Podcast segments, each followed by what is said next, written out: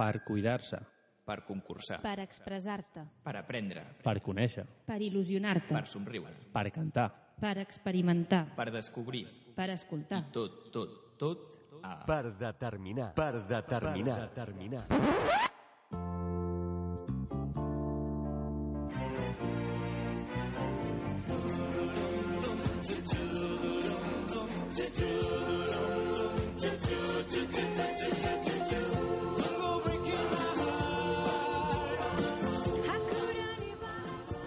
Benvinguts tots al sisè programa de la cinquena temporada. Avui dimarts, 13 de desembre, ens ha vingut a visitar algú que ja és repetidor a la nostra ràdio i aquí a l'entitat en l'Ateneu del Clot i que ha treballat molt per Barcelona. Ens fa molta il·lusió que vingui, que ens visiti per segon cop i millor que mai. Jo el primer que l'he dit quan ens hem vist entrar per la porta l'he dit Xavier, estàs millor que mai?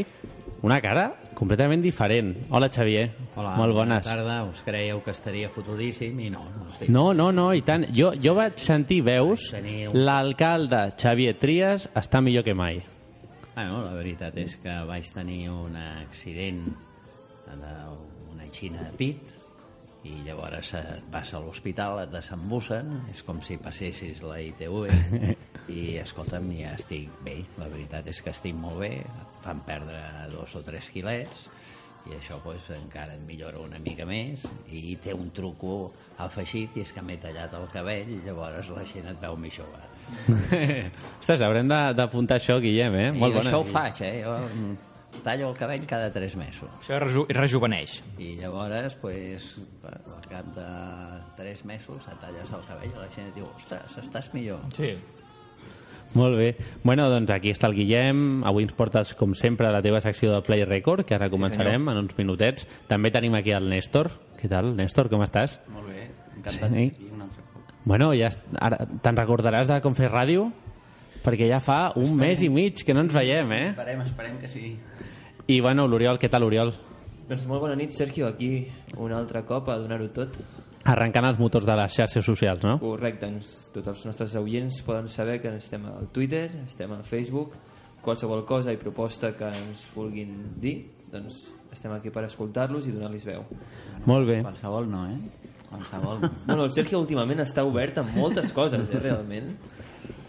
Bueno, doncs aquí comencem el programa d'avui i arrenquem, com no, amb la secció del Guillem, que, Xavier, això és una innovació respecte a l'altra vegada que vas venir, que va ser un programa molt diferent, molt basat en una entrevista i en una secció una mica d'humor i tal, que aquest any també recuperarem, no? Però ara tenim un concurs de què? Explica-ho tu una mica. Ah, alcalde, aquesta secció es diu Play Record i és un concurs que hem inaugurat aquesta temporada sobre rècords mundials. Sobre rècords mundials. Sobre rècords mundials. Jo formulo tres preguntes, cadascuna amb quatre opcions, i només una opció és correcta. Oh, suspès segur. No, és molt fàcil, ja veurà. Comencem. El tema d'avui, Sergio, per cert, en honor al nostre convidat, és política. Molt bé. Ja ho he vist, m'està a punt de matar aquí, ara amb la cadira. Eh, ja ho he vist, ho has, ho has personalitzat, eh? Exacte, pel convidat, pel convidat. Jo no em sento molt polític, però bueno. Bé. Tu ves continuant. Comencem. Primera pregunta. L'unipartidisme, el bipartidisme o el pluripartidisme són exemples de sistemes de partits polítics. Pregunta. Quants partits té el país amb més partits polítics del món? Dono quatre opcions. Opció A, 97. Opció B, 289. Opció C, 834. O opció D, 1761. Què creieu? Alcalde, què creu vostè? Jo diria la B, La B. però ni idea, eh? Néstor, tu què diries? Jo als 800, Molt bé, Oriol. però ni idea, tam també. Jo, com que sempre estic en mala ratxa, avui seguiré a, al senyor Xavier. I... Dius la, La- la B, B. també. Correcte. Sergio, tu què diries? A veure, què creus? Bueno, després, vull que... Tens aquí la puntuació? Tinc la puntuació. Vale. Si, si vols fem el rànquing. Sí, exacte. Fem el Fem- rànquing? fem una mica el rànquing. No, no cal fer rànquing. Sí, no, sí, no, cal el fer-ho, farem, cal fer-ho, el farem. Haig de dir que amb dos punts, tu, Sergio, i tu, Néstor, esteu empatats ara Néstor. mateix. I darrere vostre hi ha l'Oriol amb un punt i la Irene també amb un altre punt. Cal dir també que la Irene hi han dos vegades que hem fet programa que no ha pogut que no- venir. no ha pogut venir. Llavors Això això, pot ser que aquí... Però bueno, l'Oriol que sempre ens critica, que, que ens falten punts. Eh, Oriol, ¿Cuántos puntos tienes? Jo tinc un punt i molt orgullós del meu punt. Exacte, has d'estar orgullós, Oriol. Bueno, Bé, no, eh, Sergio, tu què creus? A, B, C o D? La A. La A? la... Home, jo crec que 289 són molts. 834 ja són la tira i 1.761. Això més que partits és una data, és un any. És un any, no? Doncs, eh, nois, em sap molt de greu. La resposta correcta, no l'ha dit ningú, és la D. 1.761 partits, nombre de partits polítics registrats a la Índia, la major part dels quals Ah, no, no estan ser, sí. ni reconeguts. A la Índia pot ser, sí. N'hi ha molts a la Índia, eh? és molta gent, molta població. No, és que funcionen diferent. Clar. Sí, sí. 1.761. 1.761 partits, imagina't. Bueno, quan vas a buscar, llengua, quan eh? vas a buscar la papereta et deus quedar tabalat. Has de fer un, un mes d'estudi, no? quan, ja, ja. sí. quan has trobat la papereta ja... Exacte, és el que tu dius. Si ara ja és difícil anar a votar, i aquí voto... Hi ha cops que ja mil- no trobes la papereta. Nosaltres Clar. que fem això de que anem canviant de nom cada dia ara, pues ja és un embolic. Pues tu imagina't si n'hi ha 1.700 i van canviant de nom. Exacte. Molt bé, segona pregunta. Actualment, al món, hi ha un total de 147 repúbliques i 43 països que tenen un monarca com a cap d'estat. Pregunta, quan ha durat el regnat més llarg de la història? Opció A, 58 anys. Opció B, 63 anys. Opció C, 72 anys. Opció D, 80 anys. Alcalde? 80 anys. 80 anys. Néstor, tu què penses? Opció C. La C, 72? Sí. Sí? Oriol? La A quina era? La A era 58. És que la 72 em tira més que 58, eh? Tu diràs Tira, 72. 72? Jo avui vaig a, a remolc. Sergio? Jo copiaré el nostre convidat d'avui, la D, La D? 80. Dues persones l'han encertat i dues s'han equivocat. I aquestes dues, les que s'han encertat, són el Néstor i l'Oriol. 72 anys, efectivament. 42. Sento que Temps. Temps... que encerto m'aplaudeix, si no... Ben fet, ben fet. Temps que va durar el regnat de Lluís XIV de França, altrament conegut com el rei Sol. Xavier, està bé perquè hi ha parar, 8 anys de diferència. El monarca de Marroc no va viure 80 anys. Sí, però el regnat, eh? El regnat, el temps de regnat, no, no el temps de vida. Clar. Vale, vale. Sí, sí. Està bé. Segons he trobat a internet era el Lluís XIV, eh? bé. Sí, sí, sí. Molt bé, i tercera pregunta i última. El terme dictadura té el seu origen en el poder extraordinari que en l'antiga Roma es conferia a una autoritat suprema en moments convulsos, com per exemple en casos de guerra. Pregunta, quantes dictadures ha arribat a tenir el país del món amb més dictadures? Opció A, 4. Opció B, 6. Opció C, 8. Opció D, 12. Senyor alcalde, què pensa? Ni idea. 4. 4. Mi m'he despistat una mica. Quantes dictadures... Quantes dictadures, si repeteixo la pregunta, És, és molt fàcil, Néstor. 4, 6, 8 o 12. Perquè jo no... la, la, la pregunta és quantes dictadures ha arribat a tenir el país que ha tingut més dictadures a la seva història? Ah, 8. Oriol, tu què creus? 12. 12 al màxim? Sí.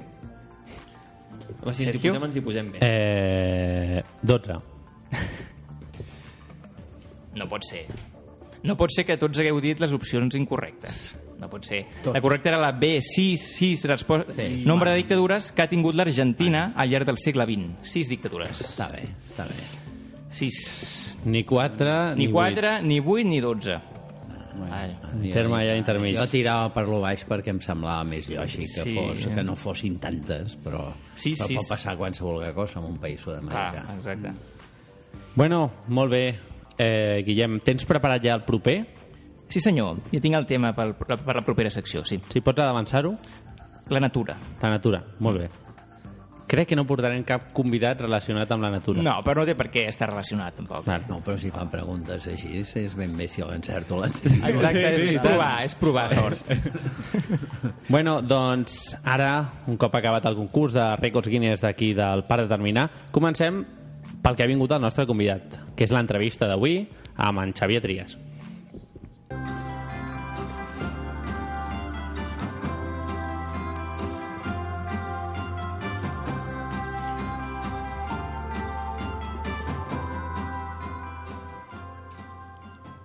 Arribats a les 9 i 8 minuts del vespre, toca començar l'entrevista d'avui dimarts. Ens fa molta il·lusió tenir aquí amb nosaltres a qui va ser l'alcalde de Barcelona durant 4 anys ell és llicenciat en Medicina i Cirurgia, especialitzat en Pediatria. Va començar la seva trajectòria política com a cap del, o més política com a cap del Servei d'Assistència Hospitalària del Departament de Sanitat i Seguretat Social de la Generalitat de Catalunya fins a ser conseller de Sanitat de la Generalitat. El 1996 i durant una legislatura fou conseller de Presidència i el 2000 s'estrenà com a president del grup parlamentari català fins que l'1 de juliol del 2011 va ser nombrat com a alcalde de Barcelona fins al 2015. Des de llavors lidera l'oposició a l'actual govern d'Ada Colau. Aquí amb nosaltres una persona de la que ens fa molta il·lusió que torni a la ràdio i a més amb un aspecte millor que mai i més recuperat de l'ensurt. Bueno, sí, sí. recuperadíssim. Recuperat. Sí, sí, sí, recuperadíssim. Perquè hem de dir que amb el Xavier Trias havíem de començar la temporada del nostre programa i va haver-hi aquest petit ensurt i nosaltres estàvem preocupats. Sí, perquè va coincidir, quasi, no? Va coincidir, va ser el, el, Sí, sí, sí, havies sí, de venir sí, sí. i llavors va venir el Joaquim Sí, sí. i de fet el Joaquim Sí, només entrar el vam preguntar què tal, com està en Xavier i diu, mira el Xavier està com sempre igual de bé, diu acabo de parlar amb ell, m'ha preguntat què tal tot sobretot no deixis de fer coses per mi i tal Ah, sí. Escolta, més que això, o fas un infart i llavors estàs fotut, o si el que et fan és només pues, desatascar-te, pues, et desatasquen i a córrer, tornar a, a treballar i a fer la feina, no? O sigui que... a donar guerra de pressa i a més, bueno, jo sempre dic una cosa i ho tornaré a dir avui aquí, que la gent entengui que tenim un sistema sanitari extraordinari, amb uns hospitals extraordinaris, amb un personal d'aquests hospitals, tant metges però infermeres, auxiliars, tothom que ajuda, que són extraordinaris, i la veritat és que pues, ho fan molt bé i et fan sentir bé. Que això és l'important. I és veritat pues, que generen situacions pues, de col·lapse i de dificultats i tal però això és perquè ho fan bé perquè si no la gent no hi aniria. I la gent hi vol anar i jo crec que la gent és intel·ligent i quan té una cosa important pues, se'n van a la pública a ser atesos també cal dir que tu ets metge llavors tu t'autogestiones no? és una mica però hi ha el perill de fer tonteries. Eh? Ah. No sempre el que fas és intel·ligent, eh? perquè jo vaig tenir aquesta sensació d'estar fent una enxina de pit, una sensació una mica estranya, i vaig dir, bueno, vaig a fer un experiment i vaig fer una cosa que no s'ha de fer, eh? pujar tres pisos a veure si m'augmentava la sensació aquesta per diagnosticar-me jo mateix i per sort pues, no em va passar res, però podia haver fet un, un infart, no? Però bueno, escolta, llavors vaig trucar a l'hospital, vaig dir, escolta... I vas dic, confirmar, no? Dius, no, confirmar... no, no, la, la fixa't, vaig fer una tonteria. Eh, No, no em va fer cap mal i cap sensació estranya. Vaig pensar, bueno, això és que t'ha sentat alguna malament. Me'n vaig anar a dormir. El dia següent era el dia de la Mercè. Me'n vaig anar a la missa de la Mercè, me'n vaig anar a la desfilada que fem fins a l'Ajuntament, vaig estar en els castellers, a la tarda encara me'n vaig anar al cine i a sopar, i quan vaig tornar de sopar em va tornar a venir aquesta sensació estranya, que no era dolor, una sensació estranya, i llavors ja sí que va ser quan vaig dir a la meva dona, escolta, estic fent un àngor, truco a l'hospital, vaig trucar a l'hospital, vaig demanar pel cap de guàrdia i li vaig dir, escolta, vinc amb un àngor, escolta, estigueu preparats per si m'heu de desembossar, i tot va funcionar. Molt bé, i això que ens alegrem. Eh, quin balanç fas dels 4 anys al capdavant de l'Ajuntament de Barcelona? Bueno, jo crec que van fer moltes coses. Jo crec que van fer una cosa molt important que és posar ordre econòmic. Van viure uns quatre anys, sobretot els dos primers, quasi tres, amb una situació molt difícil perquè és una situació tremenda de crisi econòmica i d'afectació social i jo crec que vam augmentar d'una manera molt, molt important la despesa social de la ciutat sense comprometre l'economia i jo crec que vam fer transformacions i vam començar transformacions que a mi algunes em sap greu que no es continuïn importants per a aquesta ciutat. Algunes continuació de lo que havien fet els socialistes, altres iniciades per nosaltres, i jo crec que hi ha tot un conjunt de coses, d'estudis i de plantejaments que van fer de futur que si no es tiren endavant a mi em sabrà molt greu perquè jo crec que hi han coses que s'haurien de fer de totes totes perquè la meva obsessió és de que per sortir d'una crisi el que s'ha de crear és activitat econòmica. O sigui, subvencionant a la gent que s'ha de fer ha ocasions perquè està en una situació límit i has d'ajudar amb una persona però la millor ajuda d'una persona no és que li donguis una subvenció sinó que li donguis feina i això pues, es fa pues, creant eh, possibilitats de llocs de treball. Van fer una aposta molt molt important d'anar pel món buscant inversors per Barcelona buscant sobretot inversors tecnològics perquè es fes una aposta important per tot el que són les noves tecnologies. Jo crec que la ciutat o el país que no faci una aposta per les noves tecnologies s'equivoca. Això és com la revolució industrial que no es va apuntar a la revolució industrial es va equivocar. Jo crec que el que no s'apunti a la revolució tecnològica també s'equivocarà. Eh, fixa't el nou govern era molt crític amb això. I jo crec que ara ja no és crític ja se n'adonen que això és importantíssim. Això genera llocs de treball dona feina sobretot feina per gent molt jove perquè si no fem això i no formem a la gent per aquesta revolució doncs vindrà gent de fora a fer-la en lloc de donar feina als d'aquí que és una equivocació No, I a part l'atur juvenil és dels més grans no, que tenim. Bueno, l'atur juvenil és molt elevat. Fixa, nosaltres vam començar en l'any 2011 amb un atur eh, en la ciutat de Barcelona del 22%. Ara tenim un atur d'un 11,3%. Per tant, això hi ha un canvi molt, però molt important. Però així i tot és veritat que en els joves continua havent-hi massa atur i a més jo crec que no és un problema d'atur sinó que és un problema de formar la gent és a dir, la formació dual o entendre que la gent l'hem de formar per les coses en les que falta gent o sigui, és molt trist que per molts temes tecnològics pues la gent acaba contractant gent de fora perquè aquí no hi ha gent formada per això. Sí, sí, Això nosaltres... és una gran tristesa. Sí. Nosaltres tenim una startup que fa promoció d'activitat física, ja tenim 3 anys ja hem fet, i hi ha una cosa molt bona que jo crec que, que es nota aquí la feina que és un atractiu Barcelona perquè la gent vingui a treballar. Però sobretot en temes tecnològics però hi ha el problema aquest que nosaltres molt, som 15 persones treballant i la meitat de la plantilla és de fora Ah, ah, aquest és el tema, hem de formar la gent perquè sigui capaç de fer això. Això vol dir creure en això. La gent s'ho ha de creure. Eh, Jo sempre dic que eh, quan nosaltres parlàvem de la importància del mobile o de les smart cities o de l'internet de les coses, pues, hi havia gent, escolta'm, la mateixa de Colau, el Pisarello, o gent lligada a la gent que governa avui, que se n'enreien i deien, bueno, això ho haurem de revisar-ho, eh? això del mobile ho haurem de veure, escolta, això de les smart cities, això és un invent del Trias, dic, no, no és un invent del Trias, això és una tonteria dir que és un invent del Trias, això és una revolució mundial.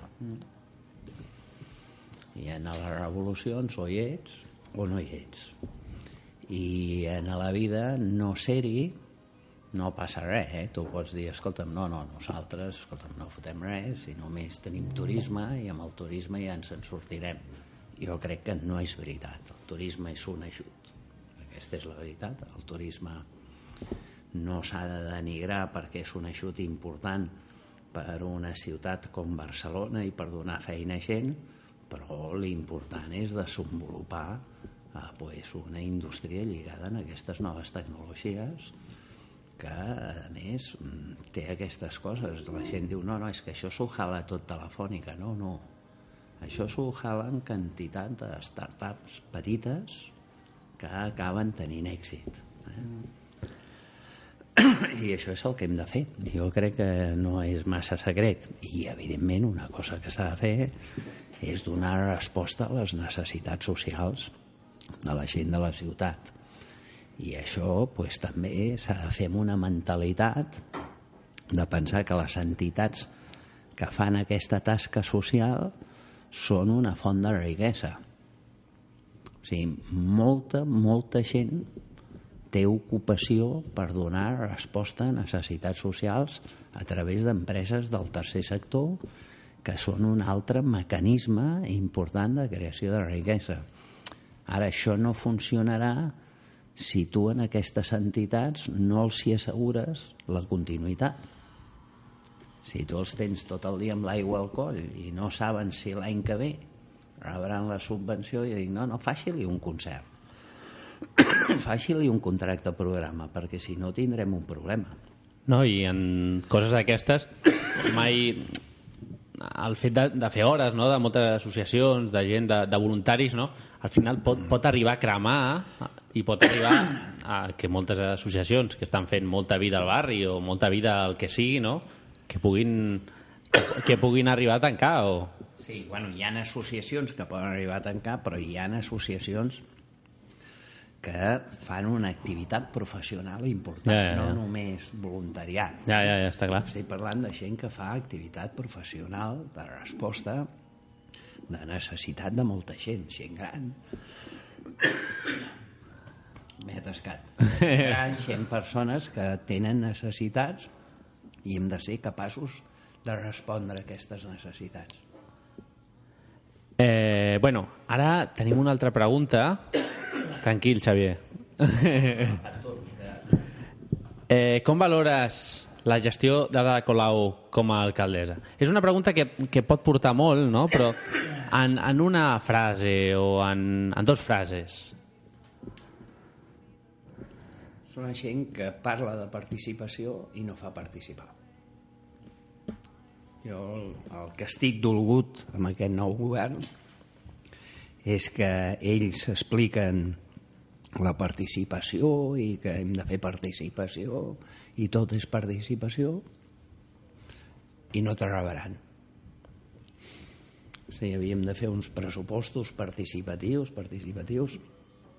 Ells tenen 11 regidors, nosaltres en tenim 10. nosaltres ens criden per reunir-se el dia 9. El dia abans. Ens anul·len l'entrevista i ens criden pel dia 19 que ja haurà passat. No s'entén. Són coses d'aquestes que dius...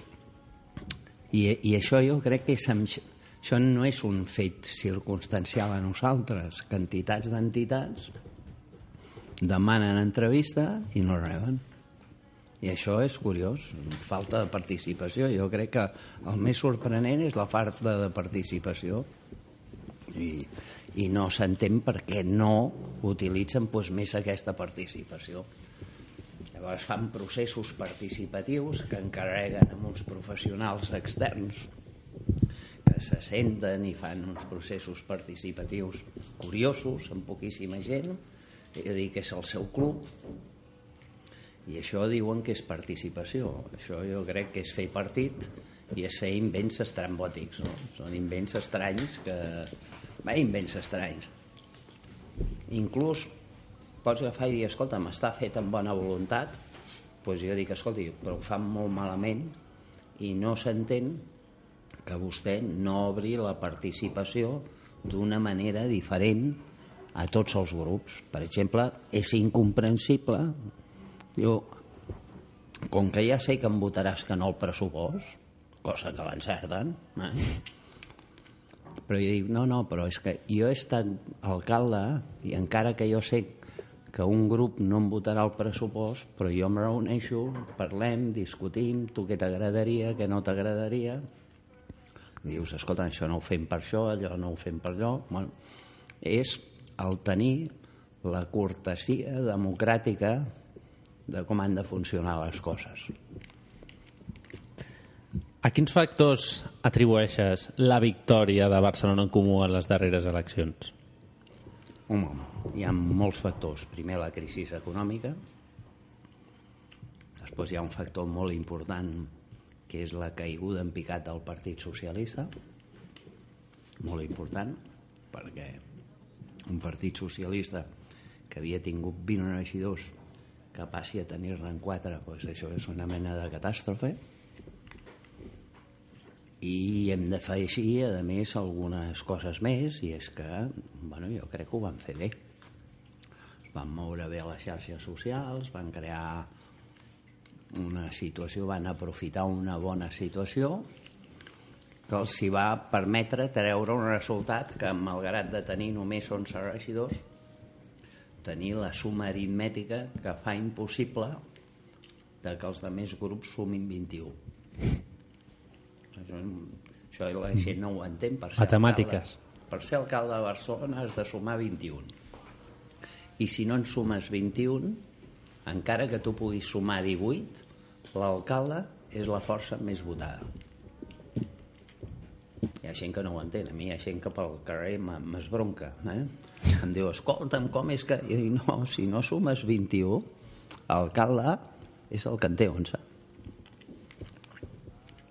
I això, dius, home, però això... Dic, no, no, això són les normes electorals que tenim i són així. O sigui, tu amb 11 ets alcalde de Barcelona perquè no hi ha ningú capaç de sumar 21. Ja està.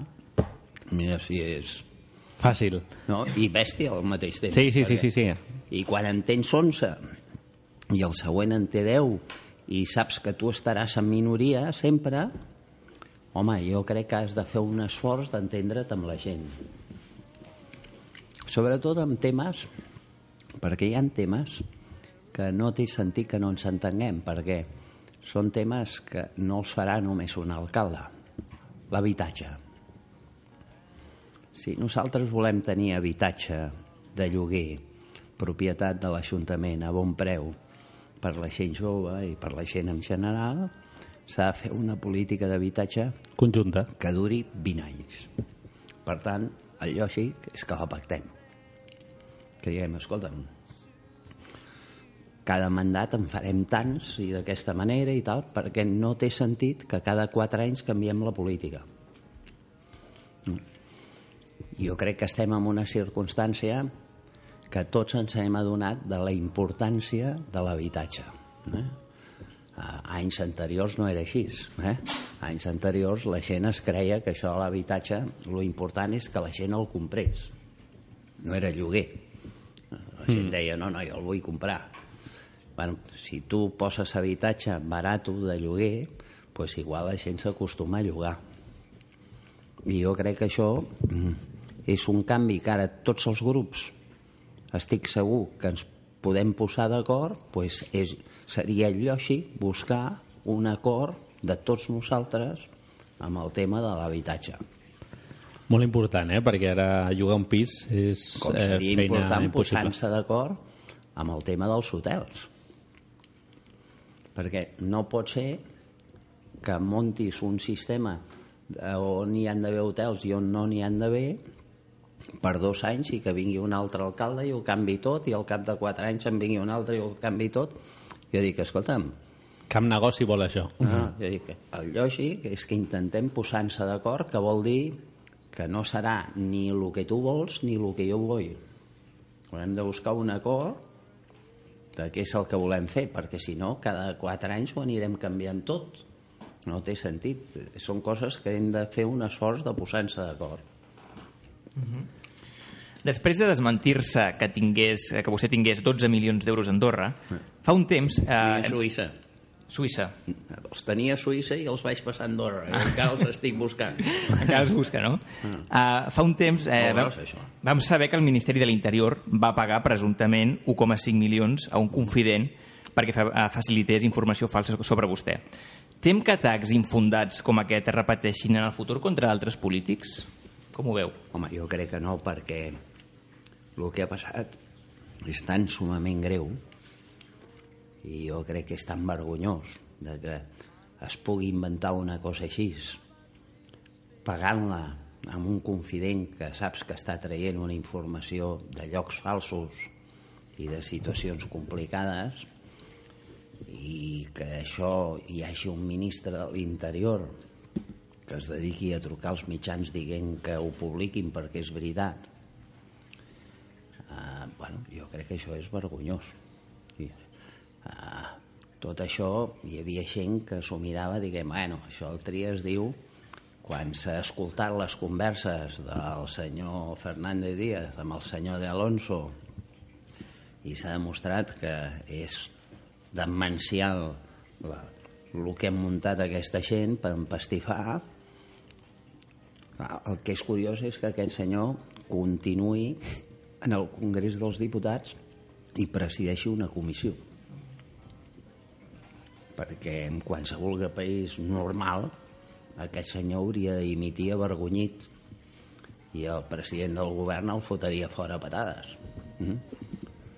però bueno, aquest país té unes anomalies estranyes Ja. també he de dir que és anòmal perquè també he de dir que la resta de partits tampoc posen massa interès eh? cosa que m'ha deixat molt parat és a dir, si el senyor Sòria exministre d'Indústria fa una tonteria i tal i qual tothom li demana la dimissió no sé què el senyor Fernández Díaz que la fa molt més grossa jo veig que tots els demés escolta, em passen bastant no? eh? jo dic m'he sentit molt indefens jo amb això perquè bueno, bueno i en Trias ja sabem. No, no, jo dic, no, no, és que no és un problema que ja sabem que si el Trias és bon tio el... jo dic, no, no, no el problema és que hi ha un tio que està clar que és mal tio. Un conjunt de gent que està clar que és mal la gent i que ha utilitzat unes eines per atacar l'independentisme que són vergonyoses. Eh? i jo dic, pues, escolta'm, aquests senyors s'haurien de plegar eh? ja. a mi això m'ha passat aquest gran atac va començar quan jo me'n vaig anar un dia als Estats Units a Nova York i vaig veure l'alcalde de Nova York que era el senyor Bloomberg vam estar parlant de Catalunya i al cap d'una setmana aquest senyor va fer un article pues, ell no, no és a favor de la independència de Catalunya, el senyor Bloomberg, però va fer un article molt dur i molt crític amb el govern central dient que semblava mentida que el govern espanyol no admetés un referèndum i, no, i a partir d'aquell moment he tingut una persecució per part del ministre de l'Interior. És curiós. Sí. Mm. Abans de ser elegit alcalde, vostè va estar 8 anys a l'oposició. Uh, L'alcaldia li ha canviat la forma de fer oposició ara que torna a, torna a liderar-la? És a dir, veu les coses d'una altra manera? No, No? No, ha, ha canviat el tipus de gent. Eh? He de dir que quan jo estava a l'oposició abans... El tipus de gent que hi havia a l'oposició, a No, referència. gent gent que governava. Val. Jo quan vaig estar a l'oposició abans, doncs jo feia d'oposició d'un senyor que es deia Joan Clos, que érem molt amics. I en l'equip de govern del senyor Joan Clos hi havia gent amb la que jo havia col·laborat estretament com a conseller de Sanitat durant molt de temps. Després va venir el senyor Areu, i el senyor Areu també tenia en el seu equip gent amb la que jo hi tenia una magnífica relació i el senyor Areu tenia interès amb que malgrat que no ens enteníem en moltes coses i amb el senyor Carles Martí havíem tingut batusses molt fortes però eh, teníem una relació factuosa i quan els senyors de Hutchinson pues, volien fer una inversió en el port de Barcelona pues, el senyor Areu feia una cosa que estava ben feta de dir, escolta'm vine tu també com a cap de l'oposició que explicarem que això guanyi qui guanyi les eleccions ho tirarem endavant. O quan es va fer l'aposta pel mobile pues, també la vam fer conjunta i jo m'he reunit abans de ser alcalde amb el senyor Hoffman per dir-li, escolta, tu no t'amoïnis que si guanyo jo continuarem això i bueno, jo crec que aquest fair play que hi havia estant uns a l'oposició i els altres al govern ara això s'ha perdut no hi ha aquesta situació i crec que és una pena que passi això eh? i jo tinc la meva teoria que estic disposat a corregir-la però jo crec que no és per culpa de l'oposició perquè el que guanya ha de ser generós jo no sé si sempre ha valorat la senyora Colau que no tothom sap actuar quan perd. Quan perds, tu has de trucar al que ha guanyat, felicitar-lo, i és el que vaig fer jo. Però és que el que ha guanyat també ha de ser generós amb el que ha perdut. I ha d'entendre pues, que ha d'allargar una mà perquè hi han coses de ciutat que han de tirar endavant passi el que passi. Ah, I jo crec que això pues, bueno, mm, eh, és complicat, no, no funcionen com, com jo crec que haurien de funcionar les coses. No fa gaire eh, m'ha escoltat el, el portaveu del seu grup municipal, el senyor Joaquim Forn, que va estar aquí al programa, per cert, uh, dient que la majoria del ple Aquest és un figura. dient que la majoria del ple censura la manera de governar d'Ada Colau. Creu vostè que és possible la formació d'un govern alternatiu al d'Ada Colau fruit d'un pacte entre partits tan antagònics com Esquerra i Ciutadans? No, és molt difícil. És a dir, és molt difícil. La veritat és que eh, nosaltres diem, doncs anem a provar-ho i tindrem la mà estesa sempre per si algú pues, ho vol fer, però és molt difícil. Però no és difícil perquè Esquerra i Ciutadans siguin antagònics o Esquerra i el PP siguin antagònics. O... No, no, és molt difícil perquè el PSC ha entrat al govern amb una cosa que no entenc com ho han fet i és difícil per una altra cosa, perquè no ens enganyem. Hi ha gent que el senyor Xavier Trias els posa nerviós. Eh? És a dir, fer alcalde un nacionalista, doncs hi ha gent que no li agrada. Ciutadans no li agrada que l'alcalde pugui ser nacionalista, o al PP no li agrada que l'alcalde pugui ser nacionalista.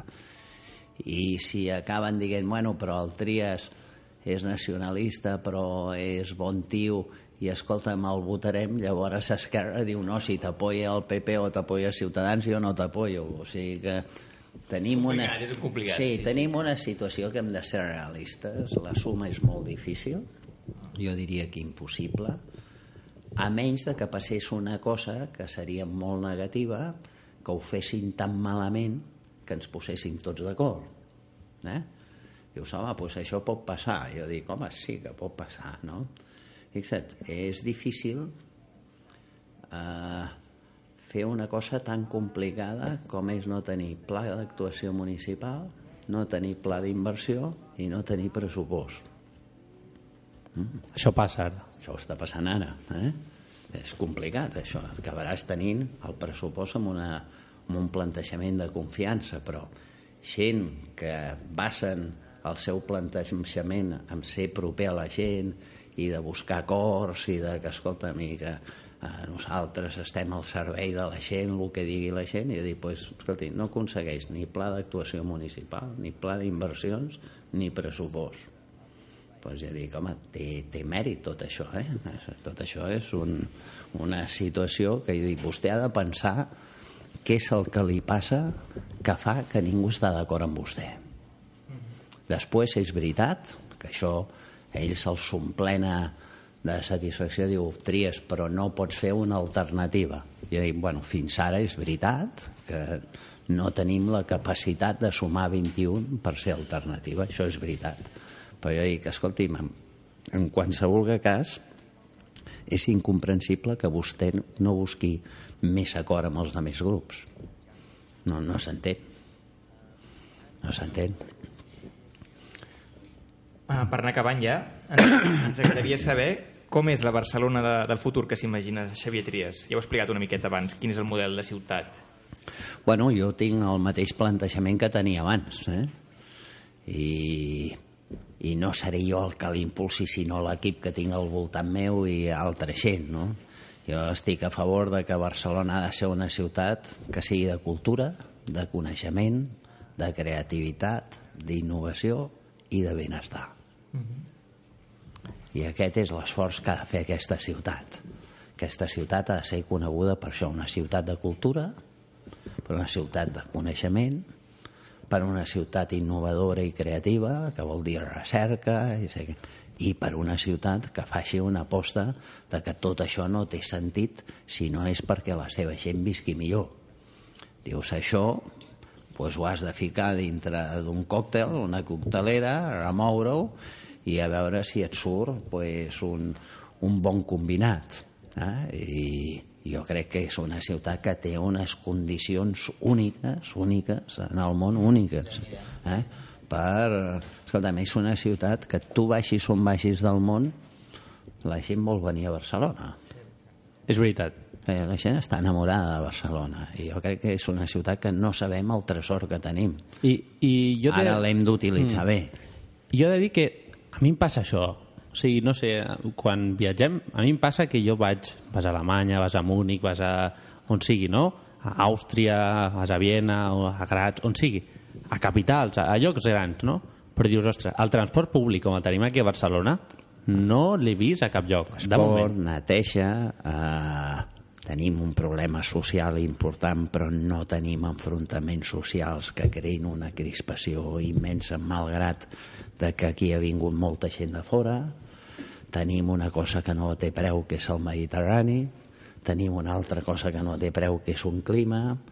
Tu pots estar banyant-te avui a la platja de Barcelona demà agafar el cotxe i anar-te al Pirineu i esquiar Uh, bueno, això és bastant insòlid. Tenim un bon aeroport, tenim relativament bones carreteres, amb algunes coses millorables, és veritat, i tenim una cosa que jo crec que és important, que és un conjunt de societat civil i de gent que tenen la teoria de l'esforç i de la lluita per aconseguir coses. Mm. O sigui, no és una casualitat que Barcelona s'hagi convertit en un referent de biomedicina o que ara, si ens hi posem de debò, pues es pugui convertir en un referent de noves tecnologies.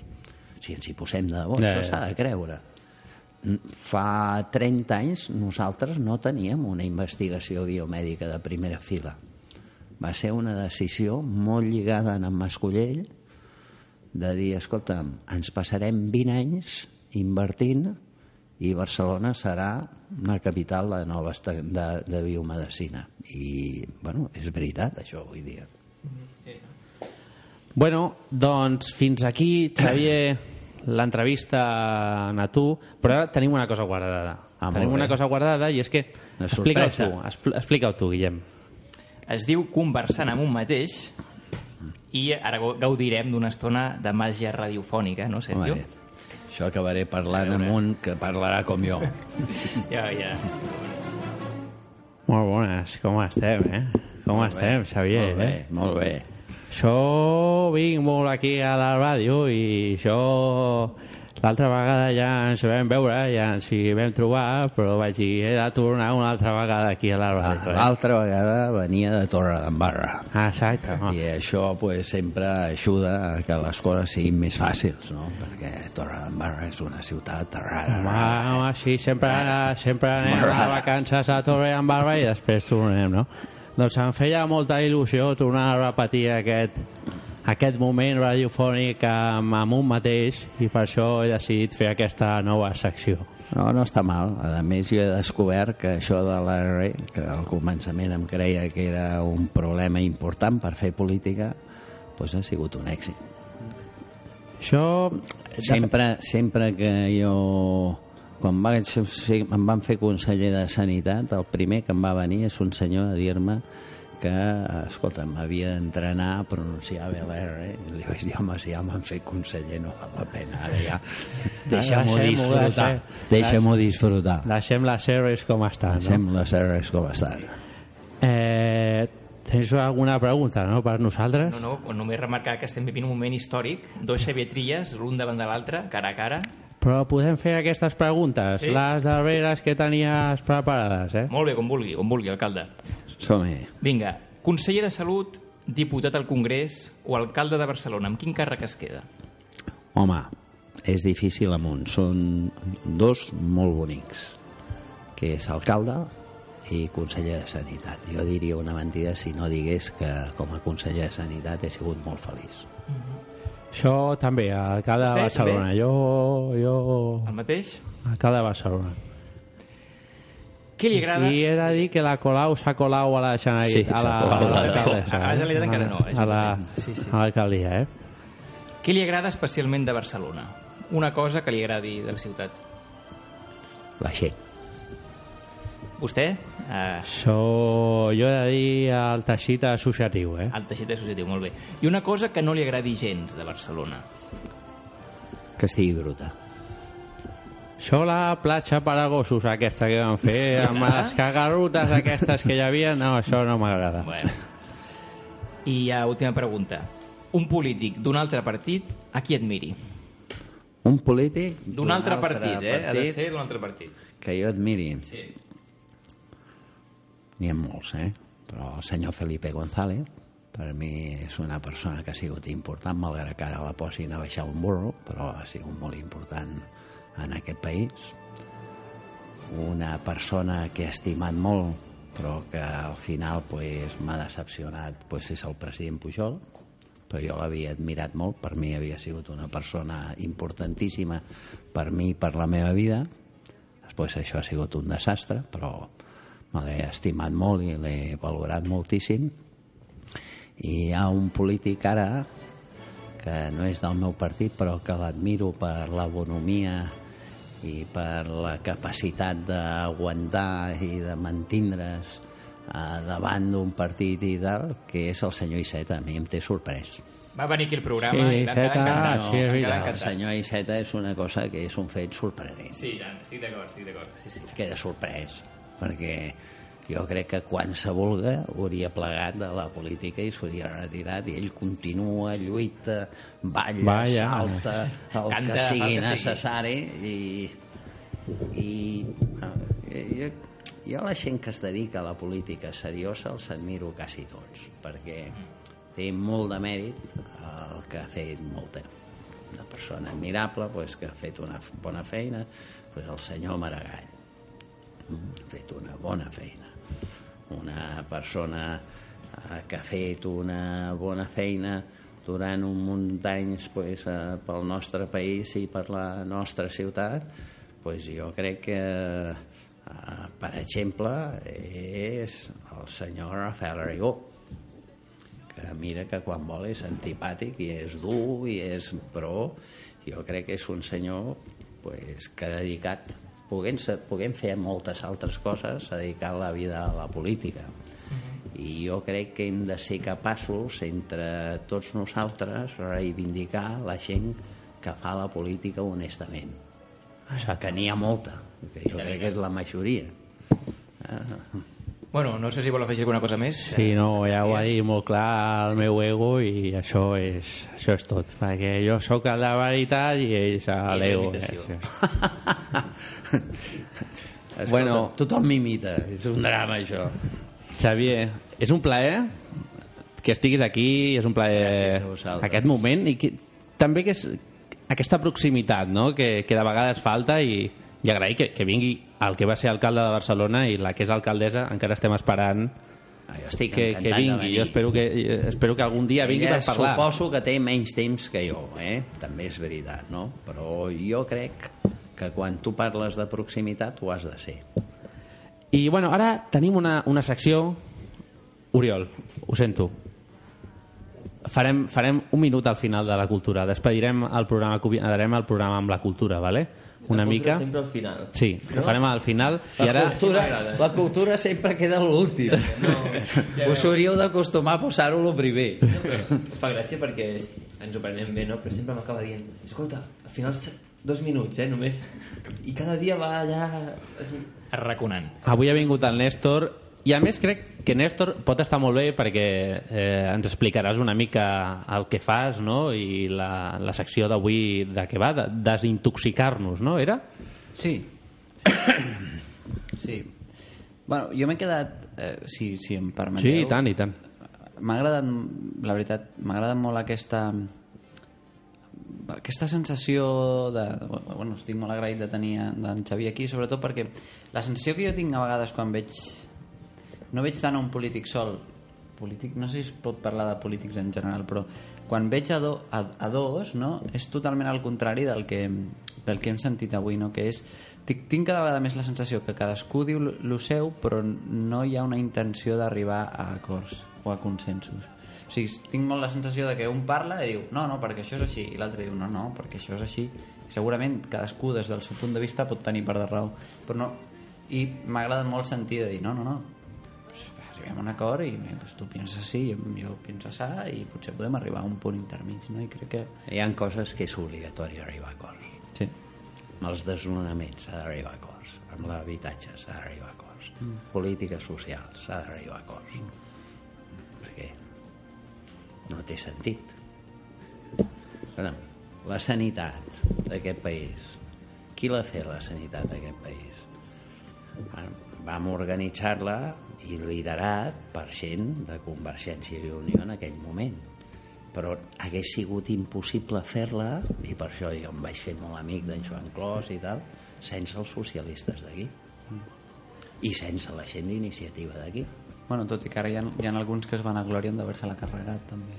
Bueno, però ara diuen tonteries perquè no, no està cargada tenim no. una gran sanitat eh? i jo crec que el que hem de fer és un esforç de millorar el que sigui millorable però entenent que això són projectes que són a 40 anys per tant jugar a tirar-se els plats pel cap pot ser divertit però, No és gens de però, divertit. però jo li dic, escolti'm vostè acabarà trencant els plats i després no en tenim després no en tenim Ara, quin és el futur? Jo sempre dic, quin és el futur de l'hospital clínic dintre de 40 anys? Què hem de fer amb l'hospital clínic?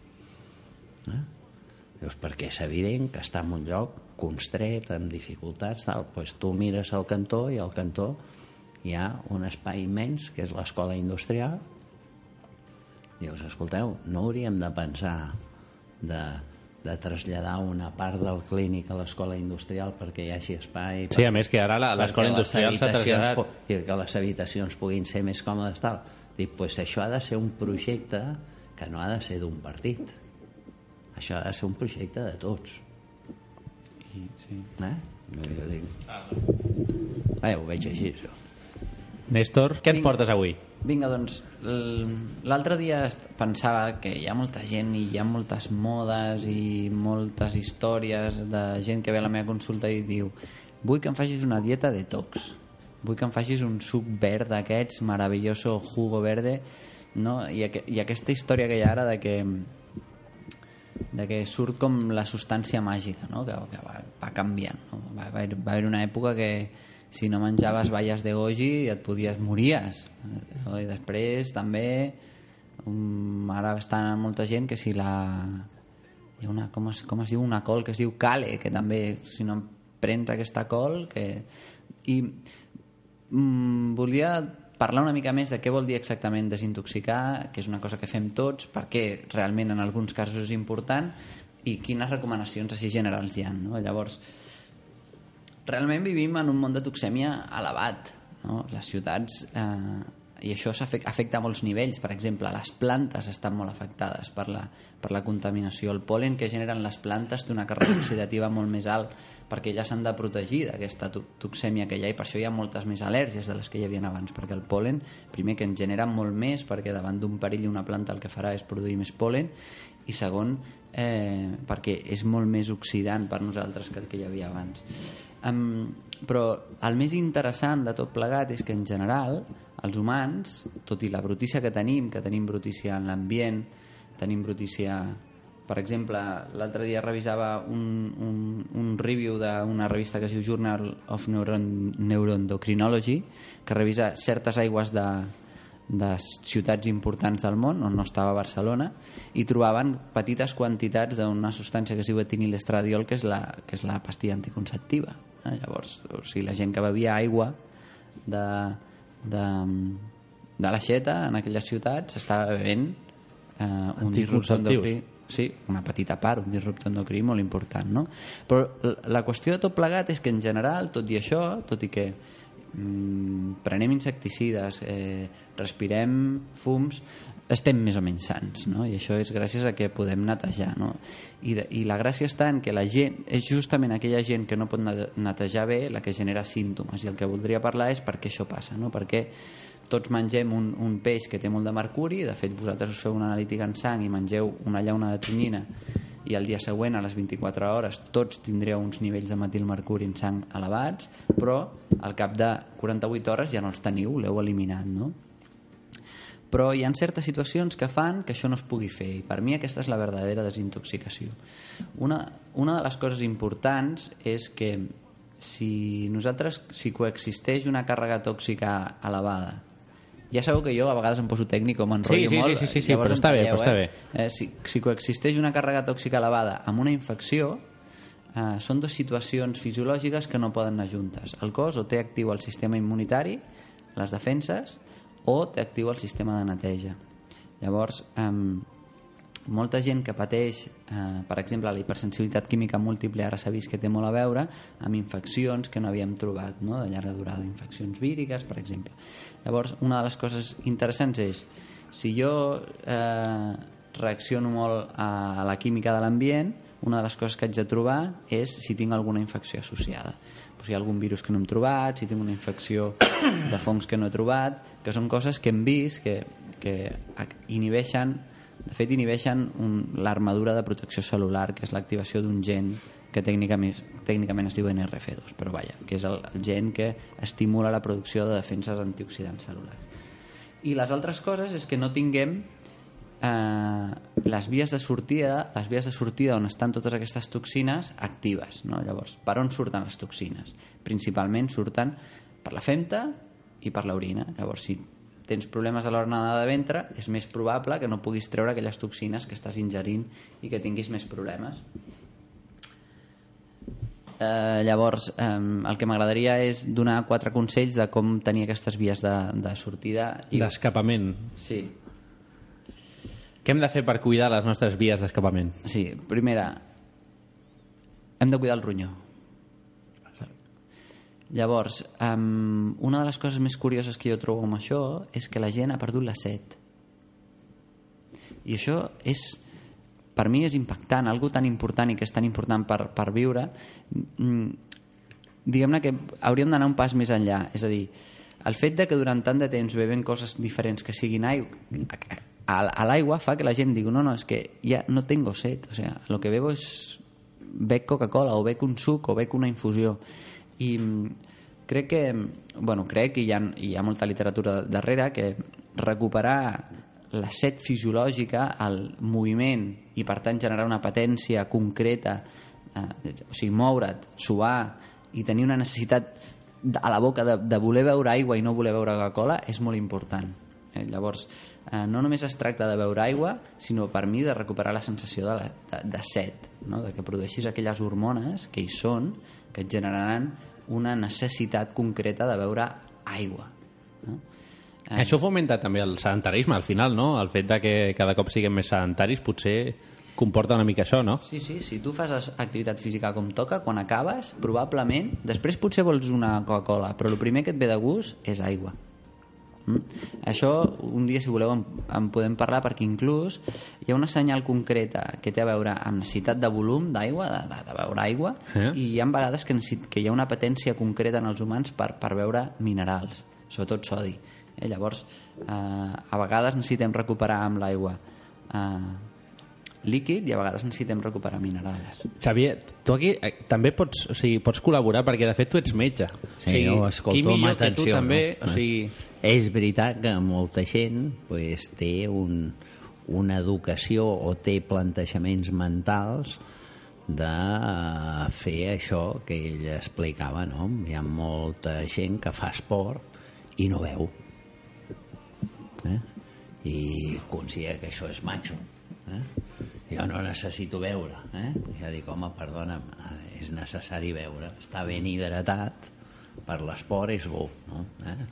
Pot ser un tio especial, que en necessitis menys, però t'equivoques, perquè jo crec que és important la ingesta de líquid per mantindre't en un bon estat eh, global per fer l'esport perquè si no acabes agafant les rampes, acabes agafant tot aquest tipus de coses que no van bé, les lesions es fan més ràpidament, eh, eh, per tant, és un plantejament de... Bueno, jo crec que és bàsic estar ben alimentat, estar... I després hi ha una cosa que tothom parla molt, que és, pues, home, el, el medi ambient en el que ens movem i com està l'atmosfera, i això es crea aquesta situació, no sé quants mils de morts que es donen a l'any. Jo dic, bueno, posem-nos seriosos. Jo dic, escolta, l'esperança de vida d'un catalanet avui és una de les més altes del món. Una persona que neixi aquí té una esperança de vida de 86 anys. 86 anys tenint en compte que han vingut un milió i mig de persones d'altres indrets i que han vingut amb unes esperances de vida en el seu país baixíssims. Ja, ja. I només per venir aquí se'ls dispara l'esperança de vida. Segona, la gent oblida de com era la ciutat de Barcelona i com és la ciutat de Barcelona. Eh? És veritat que tenim la pol·lució dels cotxes, però la ciutat de Barcelona era una ciutat industrial amb ximeneies, està tot ple de ximeneies. Sí, sí. I jo quan feia de metge en el Vall d'Hebró, quan tu no veies les ximeneies, pues volia dir que tindries una guàrdia picada de nens amb bronquitis. Mm? Això ha disminuït d'una manera espectacular, però espectacular. Eh? Però espectacular. Això no s'explica perquè el que hi ha ara, la tendència, és explicar la pol·lució dels cotxes i dir, no, no, escolti, això ha millorat molt. Això no li treu que hauríem de procurar millorar-ho més. Sí, Eh? I millorar-ho més eh, no es fa embossant els cotxes. Eh? Si el que fem és un col·lapse de cotxes a la ciutat, circularan menys cotxes, però pol·lucionarem molt més. Eh? És a dir, el drama de les ciutats és la pol·lució, però la pol·lució, els cotxes, quan estan parats i estan embossats, pues estan pol·lucionant d'una manera espectacular la ciutat, gasten el doble, no? I, bueno, i això és el que hem de ser capaços d'organitzar-ho bé i que la gent utilitzi transport públic i que siguin intel·ligents, no? Sí. sí, per mi per això el repte eh, en aquests moments crec que per sort transcendeix l'esperança de vida i té a veure també amb la qualitat de vida perquè és veritat que vivim més anys que mai però vivi... hi ha molta gent que viu molts anys malalt Sí, però els també vivim millor que mai. Ah. El que passa és que és veritat, o sigui, el problema important és, sempre dèiem, donar, co- com donem vida en els anys que vivim. això Eh? perquè, Perquè, clar, no consisteix només en allargar la vida, sinó que els anys que visquem els visquem bé i amb bona salut. Jo crec que es millora. Ara, eh, sí que és veritat pues, que abans la gent amb una malaltia degenerativa es moria ja. sí, sí Ara els cuides, fa una pneumònia i li tractes la pneumònia, bueno, mm, bueno Sí, sí. això és així. No, si, si, si tenim aquesta sort, el que passa que sí que és veritat que eh, hi ha transitat, no? I Que hem fet- de tenir el sentit comú de saber què s'ha de fer i què no s'ha de fer a la vida. Mm. Eh? Jo sempre dic que mi quan em diuen vostè el més important que s'ha fet a Catalunya aquests últims anys amb sanitat que ha sigut, jo dic les cures pal·liatives. Que la gent mori sense dolor i amb dignitat. Mm. Jo crec que això és bàsic a la vida. I jo sempre aconsello no fer segons quines tonteries que allarguin la vida amb una persona que no vol viure. sí. Què més ens portes, Néstor? Bueno, llavors, a part, de, a, a part del ronyó, s'ha de cuidar la pell, a vegades hi ha certs antitranspirants que justament impedeixen la funció pròpia de la pell. També la pell té una funció, té diverses funcions. Una funció és ajudar en la síntesi de vitamina D, per tant, ens ha de donar el sol perquè la nostra pell, amb moderació i amb, i amb la quantitat adequada, lògicament, ara hi ha un, hi ha un debat entre oncòlegs i ai, per, em, entre endocrinòlegs i dermatòlegs i certs oncòlegs que, que, que, que és molt interessant però que sota el meu punt de vista és bastant absurd lògicament no has de recomanar a la gent que estigui 8 hores al sol fins a cremar-se i que generi aquí un càncer que és evident, però també és, és veritat que les dades són, són clares a la població, a la població espanyola d'octubre a març hi ha un dèficit poblacional de vitamina D. I en un clima tan excepcional com el nostre que no ens dongui el sol és, és curiós no? llavors la pell està feta també per sintetitzar vitamina D i per suar. I és una manera de que puguem treure toxines per allà també els pulmons que bàsicament cuidar els pulmons, molt bé, hi ha la contaminació, però si m'ho dius amb un tabac a la boca, doncs, Treu, treu-te el cigarret, no? sí. Eh, I una, una altra cosa és... és eh, per tant, bàsicament, per, per cuidar els pulmons, si hi hagués de dir alguna intervenció seria deixar de fumar o deixar d'estar en contacte amb gent que fuma molt. I, i en quant a una de les vies de, de sortida principal, que és l'aparell digestiu, consumeix una quantitat adequada de fibra, de fibra soluble, sobretot, i aquesta fibra quina és? Una fibra que és poc irritant, per tant, la fibra que tenim a la fruita i a la verdura, eh, i evitar certs antinutrients, coses que són irritants pel nostre aparell digestiu. Com per exemple, algun així... Com per exemple, accedir-nos amb la fibra eh, no soluble. Estem veient que, tot i que pot ser interessant per forçar a l'hora d'anar de ventre, menjar massa fibra de cereals tota l'estona no és una no és un, no és, no és, no és un tipus de Mm, no és una manera tan fisiològica de, de, de forçar un, un trànsit intestinal com toca. Per tant, tot, com sempre, amb moderació, no? Ni mucho ni poco. Bueno, sí, però ja ho saps, crec que ho vaig dir l'altre dia. Jo estic en contra d'això de un poquito de todo sienta bien. No, no, un poquito de veneno sienta fatal. Eh? O, un, o un cigarro al día también sienta Oriol, això qui ens ho va dir? Ho hem de dir la persona. Un cuiner, el millor cuiner del món. Què ens va dir Ferran Adrià? Ferran Adrià, bueno, jo me'n recordo una declaració que ens va fer que va ser que anar de tant en tant al McDonald's tampoc era dolent. No, no, i va dir una altra cosa pitjor. Què més va dir? Lo del cianuro. Va dir, bueno, una, una goteta de cianur en un d'això tampoc és tan greu. Bueno, això ho va dir amb toc d'humor, evidentment. És fatal. Bueno, Néstor, merci per la teva secció. Saps que ens encanta? I, de fet, el Guillem i jo sempre estem així anonadaus, no? Igual que l'Oriol. És No? la secció, crec que hi ha més silenci Sí. a tot l'estudi, perquè realment toques temes que dius ostres, doncs potser l'estic cagant una miqueta, no? Fas sentir com culpable amb tu mateix. Quizás que me visite Néstor, no? No, no, no, no. Només que us moveu una miqueta i si noteu que est esteu molt, molt més sensibles al tòxics de lo normal, per exemple, us molesten molt els perfums o coses així, i us trobeu cansats, identifiqueu si hi ha una infecció associada, ja estaria content, que són coses que normalment la gent no es planteja. Néstor, moltes gràcies. És el... bueno, i una cosa, últim consell, última frase, ara que ve el Nadal i que la gent ens fotrem fins a les banyes de menjar. Que menjar amb moderació. Això, menjar amb moderació, com diu en Xavier, consell. Jo dic que el dia de Nadal que s'oblidin de tot i que, A comer, a lo loco. i que després ja... A gaudir. Si és un dia, Un dia és un han dia. de conduir, que vagin... Això, això, Això Xavier, sí, això, això- això, això sí. de un dia és un dia, un metge com valora aquesta frase? No, jo crec que és veritat, és a dir, jo crec que no... És com tot, no? És com el que deia el Ferran Adrià de les hamburgueses, hi ha cops que diu les hamburgueses, prendre una bona hamburguesa és extraordinari. Eh? El que passa és que si tu cada dia prens hamburgueses i en prens 10 en lloc d'una, doncs llavors ja estàs entrant en una bogeria, no? Eh, jo crec que la veritat és que el Nadal doncs és veritat, un dia és un dia i jo sobretot crec que el que s'ha d'anar amb cura amb les coses que et poden que et generen factors de risc importants eh? Alcohol, alcohol, les grases i tot de risc important mal, mal utilitzat. Un senyor que sigui celíac pues no pot prendre gluten. Per molt que... Eh? Cero polvorones. Sí. Sí, no, perquè és una equivocació. Si ets celíac no prenguis gluten. Jo el que sí que veig aquí, jo que sóc de Canàries i Tu quan, de vaig, Canàries? quan vaig arribar aquí Oh, és de...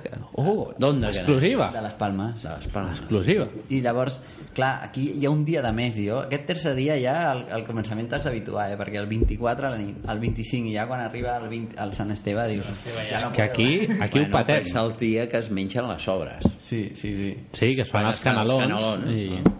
Jo no pensava, dic, dic, com ara em restringir així el dia de Nadal, o sigui, ja, ja li passaré una fotografia cada cop que vagi a menjar el Néstor, saps? Perquè...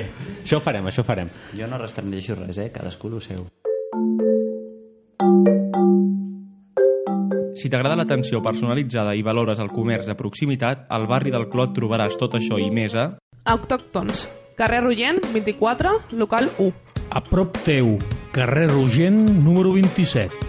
Cala Cuca, carrer Cabanyal 1B, esquerra. amb la col·laboració de l'Associació de Botiguers i Comerciants de l'Eix Clot.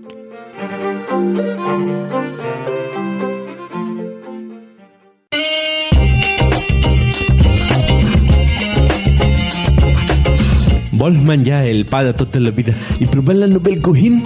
¿Te agradan los cafés con la nata montada de la buena?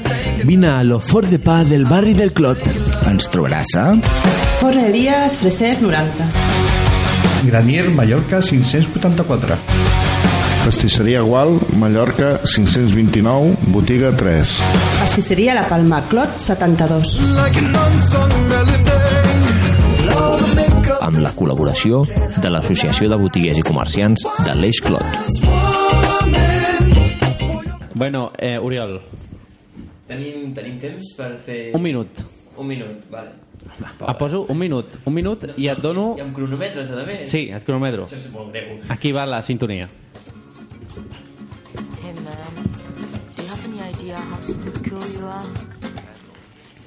Doncs avui us porto una proposta de cara a... Aquesta setmana és molt propera, però és molt a prop d'aquí. Com sempre, fomentem doncs, la vida de barri, la cultura, la cultura popular, i el que fa que la nostra ciutat doncs, estigui una miqueta més unida i pugui fer una mica de xera i xerinola, i al final siguem una mica més persones tots, que també ens fa falta. Exacte. Aleshores, us proposo anar al... O sigui, estem a punt de gaudir de l'Open Night que s'organitza al Poble Nou Urban District. Això que és, és una proposta que fa doncs, des de les 7 fins a les 2 de la matinada d'aquest divendres, o sigui, és ja, eh, sobretot d'activitats des de musicals, tallers, culturals, es fan conferències, s'obren espais per fer audiovisuals, doncs que et permet doncs, això, doncs, una mica més de vida de barri, de fomentar el barri de Poble Nou i obrir aquestes portes doncs, a un aparador al talent que tenim al costat de casa. Aleshores, evidentment, això doncs, és, és entrada gratuïta i és una proposta doncs, molt interessant per reactivar o activar més doncs, el que és un, una xarxa de, de, de barris que creiem molt important. I si encara entro en el menú, I tant. eh, abans teníem una petita secció d'esport, però com que l'esport no et tirava, doncs t'obro una secció una miqueta així Sí? colada, de menjar. Perfecte. Que jo crec que això t'interessa més. Això jo crec que ens tira a tots els que estem aquí ara mateix. Exacte. Doncs el diumenge, o sigui, el dissabte, perdó, quan hem acabat de fer la festa al Poble Nou, ens podem anar a fer l'escudella solidària. Menjar Ah. i solidaritat, doncs jo crec que és una bona... I a més escudella, tema, que està molt bona. doncs a l'escolla solidària que es fa al Mercat de Sant Antoni doncs et proposen de tu portes un producte eh, per una ONG que es diu de Veí a Veí que serveix doncs, per totes aquestes campanyes que es fan de recaptes de Nadal per després poder proveir a la gent que més ho necessita als nostres barris doncs a canvi de portar un producte doncs fas una escudella popular jo crec que el tracte mm, està molt bé, tot és assequible i per passar una estona doncs, de barri amb gent, amb amics, amb família és molt agraït I tant. i jo crec que he clavat el minut, pot ser? Sí, ho has clavat, ho has clavat. Doncs aquí ho deixem per avui. I el més pel següent Això dia. val 3 punts. Eh? bueno, aquí hi ha el rànquing. Ah. Anem pujant el rànquing. Bueno, doncs, eh, cal dir que aquest cap de setmana, el dissabte, eh, pel matí, durant tot el matí, es fa una jornada de l'Ateneu amb la Marató de TV3 i en aquí farem tallers, activitats per a nanos, famílies, concerts, un del grup de melòdics que va participar al programa de TV3 del Happy Day i un altre que és l'Esteban, que l'Esteban coneixeu, ha vingut aquí i ens vindrà a tocar una mica i després... Perdona? Esteban Faro. Exacte, tu el coneixes també, no? Correcte. I després tindrem el vermut solidari amb el que tot el que traiem d'aquell dia serà per la, per la Marató de TV3, que aquest any és per l'ictus, les lesions medulars i alguna cosa més. Bueno, doncs fins aquí el programa d'avui. Acabem escoltant Doctor Prats versionant Les nits no moren mai de bici pel disc de la Marató de TV3 i després, com sempre, acomiadem al Xavier i a tots els que estem aquí a la taula.